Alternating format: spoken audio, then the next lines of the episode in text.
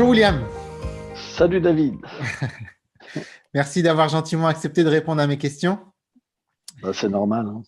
William Deligny, tu es euh, un ancien skinhead devenu moine bouddhiste. Non, je suis un moine Vaishnava de la tradition euh, Gaudiya Vaishnava. C'est quoi? En plus, j'ai. Euh, ça, je vais le garder au montage. Hein, je ne vais pas le couper au montage. Mais en fait, euh, c'est fou parce que j'ai écrit moine hindouiste et je sais très bien que tu es un moine hindouiste. J'avais en tête tu sais, ton passage chez TPMP là, avec Hanouna où ils n'ont pas arrêté de dire moine bouddhiste. Et... et je me suis dit, il faut surtout pas qu'ils disent moine bouddhiste. Et je dis moine bouddhiste. en plus, pendant l'émission, je me suis dit, mais il continue à dire bouddhiste, bouddhiste. Alors, je sais très bien que c'est hindouiste. Donc, voilà. C'est euh, pour la petite bon, C'est pas grave. Il y, a des, il y, a des, similitudes, quoi. Oui, oui, oui, oui. Donc, tu es un ancien skinhead devenu moine hindouiste. Euh, cette petite phrase résume à elle seule un parcours particulièrement atypique et donc très intéressant. Pour ceux qui veulent en savoir euh, un peu plus sur ton parcours, je les invite à voir le documentaire euh, de grande qualité qui a été, euh, qui a été fait sur, sur France 3. C'est fin, il y a quelques semaines, mois, là, c'était fin 2021, je crois. Ça s'appelle La France en vrai, William et les fantômes. Je l'ai vu, franchement, c'était un, un, très beau documentaire. je ne sais pas s'il est encore disponible d'ailleurs pour ceux qui veulent. je ne pense pas. C'était disponible jusqu'au 26 décembre. D'accord. Mais il y en a d'autres qu'on peut voir. Euh, quoi Il y a des émissions où je suis passé, etc. Donc on, peut trouver des choses sur moi. Ouais, on, peut trouver des trucs. Il y en a. Comme le moine bouddhiste. Quoi, euh, que dire de plus, si ce n'est que tu as fondé l'association AIMSA, mmh. qui signifie euh, en sanskrit non-violence.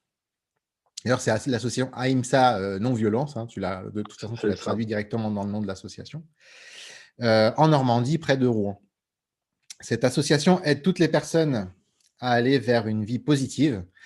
Elle propose euh, toutes sortes d'activités artistiques, euh, des spectacles de rue, des festivals, des concerts culturels, des conférences euh, et humanitaires, la distribution gratuite de repas chauds végétariens notamment, et mmh un motoclub, je crois. C'est ça.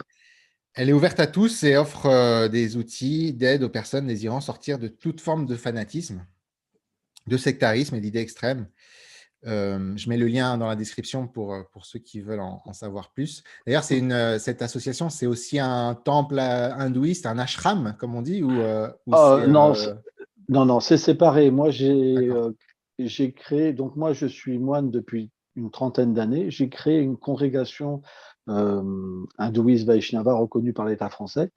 Et en parallèle, j'ai créé l'association Ahimsa Non-Violence, qui, qui, voilà, qui accueille toutes les pensées et toutes les fois, voilà, peu importe. Quoi. Le, but, c'est d'être ensemble. D'accord, donc c'est vraiment deux trucs séparés. Ok. Ouais. Ça marche, William. Est-ce que tu vas ajouter euh, autre chose à cette belle présentation? Non, non. Bah, on développera avec les questions. Ok, ça Alors, passons directement à la, à la première question. William, la vie a-t-elle un sens? Oui, bien sûr. Euh, je sais que ma vie n'a pas toujours été facile. Hein. Je, à l'âge de 15 ans, euh, j'ai joint un gang skinhead très violent. Et euh, je me suis beaucoup dégradé. je pense que j'étais devenu comme un, animal féroce, quelqu'un qui avait plus de sentiments, etc. Mais j'ai compris de cette expérience que que le but, c'était pas de détruire les autres, de fonder une réputation, un pouvoir sur les autres. Ça n'amenait pas le bonheur. Parce que finalement, quand on n'a pas d'argent, moi j'ai vécu euh, dans une cité, je viens d'une famille prolétaire, je n'avais pas les moyens d'exprimer de pouvoir. Le seul truc qu'on m'a donné, c'est des points et faire peur aux gens. Voilà. Mais euh, à travers cette vie euh, qui était quand même très animale, quoi, bah, j'ai pu découvrir que bah, cette haine, elle n'a pas pu véritablement me détruire parce qu'au fond de moi-même, il y avait de l'amour. Il y a quelque chose qui est venu me rechercher plusieurs fois et qui m'a fait voir que le but bah, de l'existence, c'était de développer de l'amour, c'était de, devenir amour. Et c'est d'ailleurs pourquoi ça m'a amené à un cheminement spirituel parce que par moi-même, j'y arrivais pas. Mmh. Quand je suis sorti euh, du gang après peut-être huit ans ou sept ans, c'était une guerre vraiment, c'était vraiment très très dur. J'ai frappé beaucoup de gens, été extrêmement violent. Hein. Et euh, quand j'en suis sorti, euh, c'est comme si j'étais sorti de prison. Je découvrais le monde, euh, j'en avais peur, j'avais peur de moi-même, je ne savais pas quelle réaction j'allais avoir, je ne savais pas. Donc j'ai redécouvert un monde et j'ai eu cette chance d'être accueilli par un autre groupe de jeunes qui n'étaient pas racistes, qui n'étaient pas violents. Et ça m'a permis véritablement de me rééduquer, bah, de, de, redécouvrir ce qu'était un être humain, de trouver un équilibre. Mais ça, c'est des fois j'avais, bah, je, je, déraillais, je dérapais quoi. Cette mmh. violence revenait me chercher, c'était, c'était dur, vraiment extrêmement dur parce que euh, en un instant, je me transformais euh, dans une personne, euh, voilà, et, dans une extrême violence. Et j'y arrivais pas. J'y arrivais pas. C'était une source de souffrance. Et j'ai eu la chance d'avoir un, membre de mon gang qui lui avait reçu une balle et qui était devenu handicapé. Et lui s'est tourné vers la spiritualité. Et là, naturellement, à travers la méditation, j'ai pu, pu entrer en moi-même et véritablement découvrir que j'étais pas cette haine, j'étais pas cette envie, j'étais pas cette concupiscence, cette avidité, cette folie, mais j'étais quelque chose euh, de beau. Et j'étais, j'étais quelque chose qui avait de, l'amour et qui avait le pouvoir d'en donner. Donc, euh, ça a été une bataille avec moi-même, avec tout ce qui était faux en moi. Mmh. Et euh, graduellement, donc ce cheminement, ça m'a amené à comprendre que le but de la vie humaine, c'est l'amour. Parce que sans amour, on a beau avoir de l'argent, a beau avoir euh, des centaines de résidences, euh, même des, les plus belles femmes, etc., eh ben, on, on, est triste, on n'est pas satisfait au fond de nous-mêmes. Et c'est pourquoi, je me rappelle, quand j'ai été en Inde, les premières fois, j'étais surpris de voir des gens aussi pauvres, euh, ascétiques, être aussi satisfaits en eux-mêmes, quoi. Et donc, euh, bah, tout ce cheminement m'a amené à véritablement comprendre qu'au fond de l'être humain, il y a euh, un joyau qu'on appelle le jiva, l'âme. Et quand on se retrouve soi-même euh, dans cette connaissance, cette éternité, cette félicité, bah, on s'épanouit pleinement. Et quelque part, on devient satisfait en nous-mêmes, on n'attend pas des autres, et on donne sans vouloir en recevoir. Et on, crée quelque part un environnement qui est très favorable aussi pour les autres. Et c'est quelque chose euh, qui est merveilleux et qui nous épanouit tout le temps. Donc moi, c'est mon cheminement. Pour moi, la vie humaine, c'est euh, bah, se comprendre déjà, être euh, bon avec soi-même et naturellement, bah, on est bon avec les autres. Quand on, a, quand on arrête de souffrir et qu'on voit la souffrance des êtres, on développe de la compassion, de la tolérance, de l'humilité, et naturellement, on veut que tous les êtres soient heureux. Donc, moi, pour moi, la vie, le but de la vie humaine, c'est d'aider les autres aussi à, se libérer. quoi. C'est vraiment ça. Quoi. Ce qui est beau, c'est que, euh, vu ton, ton expérience passée, euh, tes paroles ont d'autant plus de force parce que tu, mmh.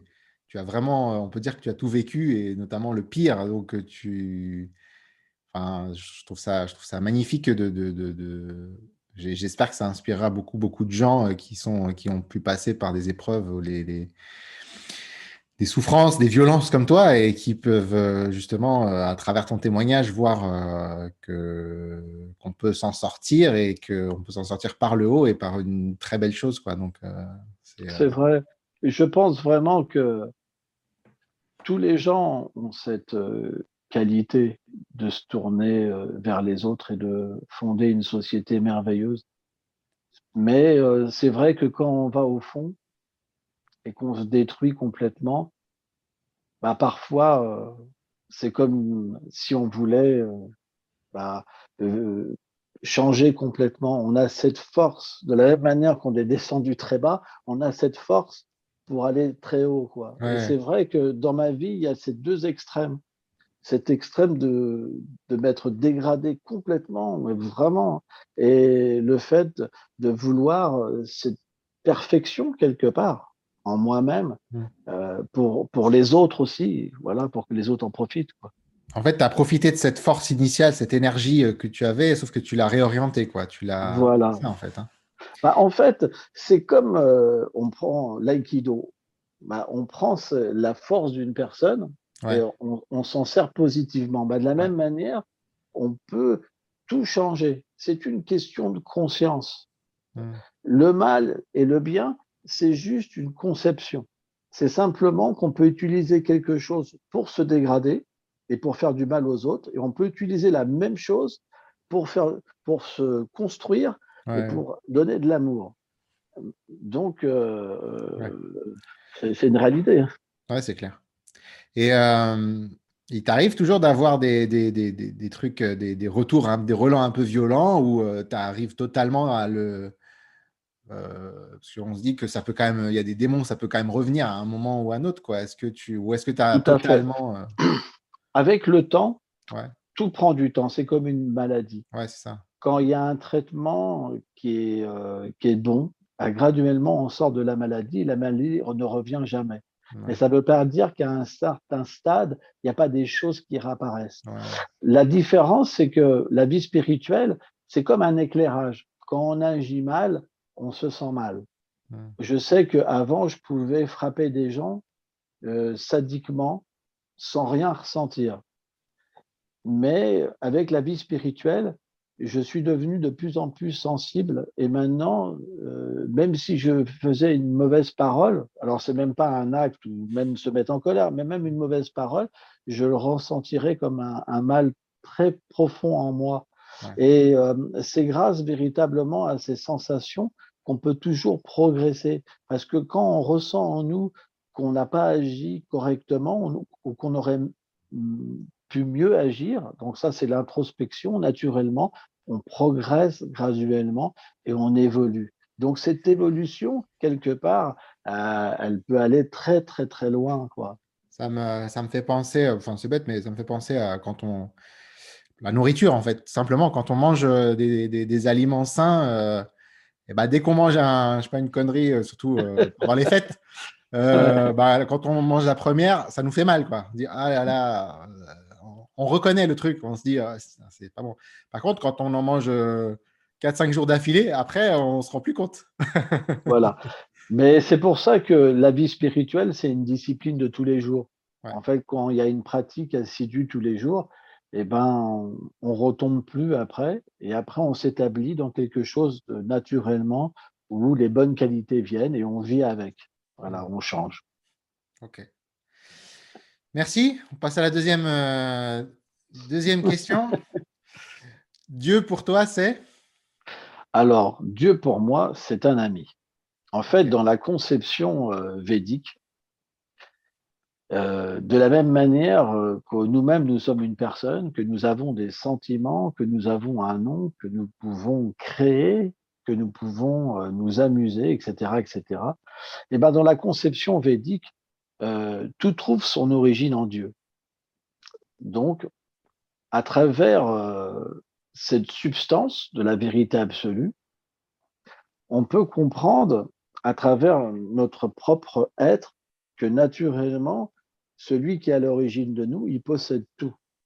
Parce que s'il y avait un élément en nous qui n'y aurait pas en lui, il y aurait un problème. Donc, Dieu a la possibilité d'aimer.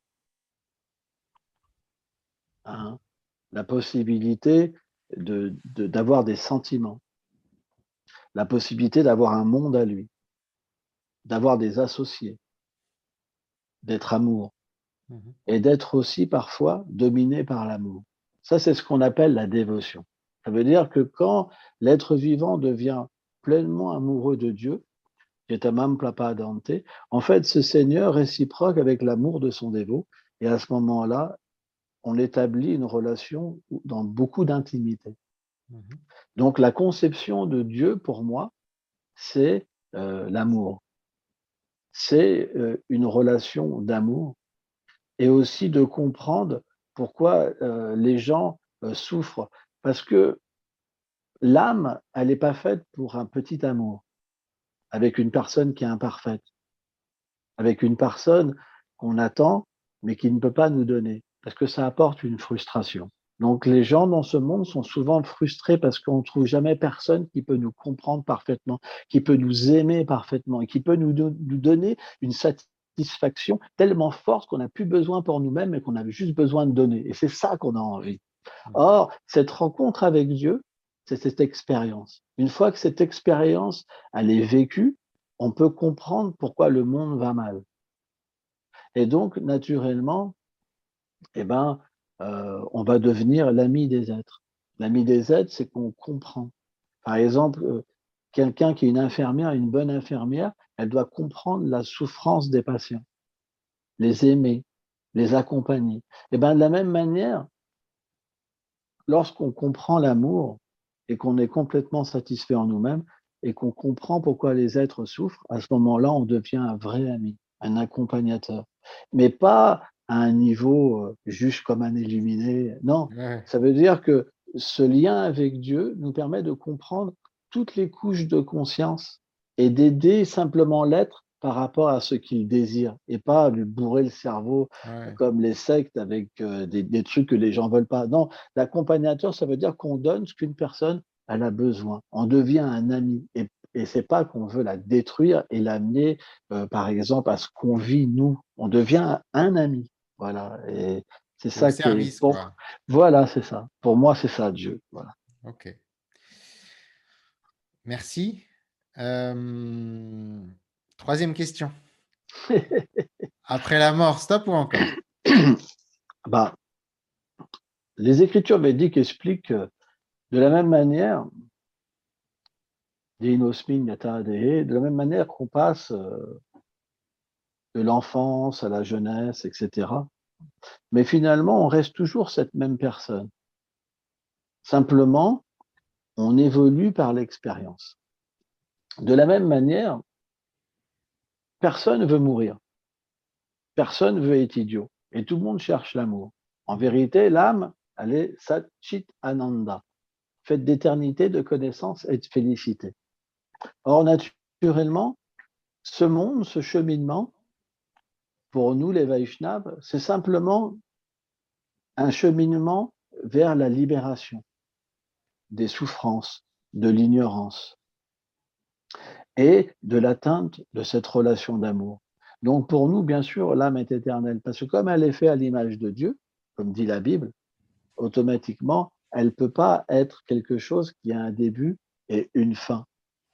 Et naturellement, euh, on conçoit qu'il n'y a pas de, cessation après la mort, mais que la mort, c'est juste quand l'enveloppe corporelle, hein, par exemple, on a un temps au niveau du karma à rester dans une existence, quand vient le moment de quitter le corps, on abandonne le corps. Par exemple, on dit il est parti. Mais qui est parti? Est-ce que je connaissais la personne qui avait à l'intérieur du corps? Est-ce que je me connais moi-même? Mmh donc la recherche spirituelle, c'est avant tout de comprendre qui on est et comprendre qui sont les autres. Or, naturellement, notre vérité, elle ne peut pas s'arrêter avec la mort. La mort, c'est juste un changement d'état, et lorsqu'on reprend une nouvelle existence, c'est pour aller plus loin. Et à un moment, quand on comprend qui nous sommes, on peut se libérer véritablement et retourner dans notre euh, finalement réalité, quoi. Voilà. C'est euh, c'est fou parce qu'en t'entendant, en t'écoutant les différentes réponses, j'ai l'impression d'entendre un chrétien qui parle. Euh, enfin, j'avais une, j'avais une, je croyais que, que, la voie hindouiste était euh, plus proche du bouddhisme et, que ça. Et dans, en t'écoutant, euh, je trouve ça hyper éloigné d'une conception tu vois, les conceptions d'impermanence. De, ah ouais, non, non, non. En fait, il y a différents euh, courants dans l'hindouisme. Et euh, en fait, là, ce que j'explique, c'est euh, plus ou moins ce qu'on appelle la base du shanta, de la neutralité. Et cette neutralité, tu la retrouves dans tous les groupes, que ce soit les chrétiens, les bouddhistes, les musulmans, etc. Mais c'est au niveau du sentiment et de la relation avec Dieu que ça va, ça va changer. C'est pas le même sentiment. Par exemple, Jésus, à expliquer plus un sentiment qu'on est, qu'on est des fils finalement et que le, Seigneur est le Père. Bah, dans la conception Vaishnav, en fait, euh, dans le monde transcendantal de Krishna, parce que la vérité absolue, on appelle Krishna, à ce moment-là, cette vérité, elle peut devenir aussi notre ami. Donc, il y a des liens qui peuvent être plus intimes, notre euh, enfant, notre euh, amoureux, par exemple. Mmh. Parce que tout doit être possible. Or, les Védas expliquent qu'à ce niveau-là, bien qu'on ait tous la même base, après, c'est au niveau du sentiment que ça va changer. Il y en a qui ont peur de Dieu, par exemple. Il y en a qui, pour Dieu, c'est un sauveur. Et il y en a qui, pour eux, c'est l'être aimé. Parce que, en fait, c'est quelque chose qui dépasse l'entendement. C'est que sur ce plan, il n'y a même plus de conception de la divinité. Ça veut dire que le Seigneur, pour combler l'amour de ses dévots, il devient l'objet d'amour. Donc, il y a une complète intimité. Ok. Merci beaucoup. Euh, on a passé les trois grosses questions. Les deux dernières sont plus, euh, plus légères. La quatrième, un personnage spirituel qui t'a marqué. Alors, un personnage spirituel qui m'a marqué par rapport à ma tradition, c'est Shri Krishna Chaitanya Mahaprabhu. En fait, euh, c'est un peu le réformateur des Védas, le réformateur des castes c'est quelqu'un qui a enseigné euh, cette dévotion dont je te parle et qui, à travers euh, ses disciples comme les Goswami, comme euh, Narottam Vishwanath, Bhaktisiddhanta Bhaktivedanta, a véritablement donné la connaissance pour permettre de comprendre qui nous sommes finalement, comment nous relier et qu'est-ce que l'amour. Et cette, cette voie a véritablement changé ma vie, quoi. Et dès que je l'ai pratiqué, j'ai ressenti véritablement comme une reconnexion, comme quelque chose que j'avais déjà vécu. C'est pour mmh. ça que pour moi, ça a été très facile, euh, en fait, ce chemin spirituel. Très facile. Et donc, naturellement, cette grande personnalité est ma référence dans ma vie. Quoi personnalité qui est euh, décédée, qui est vivante? Oui, euh, elle est apparue en 1488, donc c'est vieux. Mais bon, disons qu'à travers les, euh, les biographies qu'il y a de cette époque-là, etc., on peut quand même avoir vraiment une, une perception du personnage. D'accord. Dernière question? Ouais. Cinquième, le livre et ou le film que tu recommanderais à un ami en perte de sens? Bah, moi, le livre qui m'a beaucoup aidé, c'est la Bhagavad Gita. Parce que la Bhagavad Gita explique euh, vraiment cinq sujets fondamentaux. Bah, euh, qui est Dieu, qu'est-ce que l'âme, le temps, l'action et les influences de la nature matérielle. Et j'ai pu véritablement, à travers ce livre, bah, me situer et comprendre pourquoi j'étais là, pourquoi je souffrais. Et ça a répondu à toutes mes questions. Par exemple, Gandhi, dès qu'il avait un moment difficile, il puisait dans la Bhagavad Gita son inspiration. Et c'est vraiment un livre, euh, comment dire, qui donne beaucoup de réponses et qui permet à l'être vivant bah, de se construire et de comprendre son environnement. Alors peu importe si même on est religieux ou pas, euh, c'est un livre qui a tellement de profondeur et de sens que euh, voilà, ça aide tout le monde et il y a plein d'interprétations de la Bhagavad Gita à, cause de cela, parce que ça, ça agit à tous les, niveaux de conscience. D'accord. Un film Non? Un film? Oh C'est rare, il n'y a pas beaucoup de films à proposer, donc euh, je, euh, demande à chaque fois, on ne sait jamais. bah, si, bon, il y a des films, j'ai vu quelques films qui, m'ont touché. Par exemple, euh, Lettre à Dieu, c'est l'histoire d'un petit enfant qui a le cancer et euh, qui écrit des lettres à Dieu. Et euh, c'est une très belle histoire entre voilà une famille et un enfant qui, est malade. Et je, peux, je peux vous dire qu'il faut la boîte de Kleenex parce que même le plus insensible des gens, il pleure. Et, et, puis il y a une très belle musique, très beau message. J'ai beaucoup aimé. D'accord. Merci pour tout. On arrive à la fin de l'entretien. D'accord. Merci, euh, merci beaucoup, William. Bah, c'est moi qui te remercie. Pour ces belles, pour ces belles réponses. J'espère que ça nourrira beaucoup de, beaucoup de monde. Euh, merci aux auditeurs et euh, à très bientôt pour, une, pour un prochain entretien. Merci encore, William. Merci.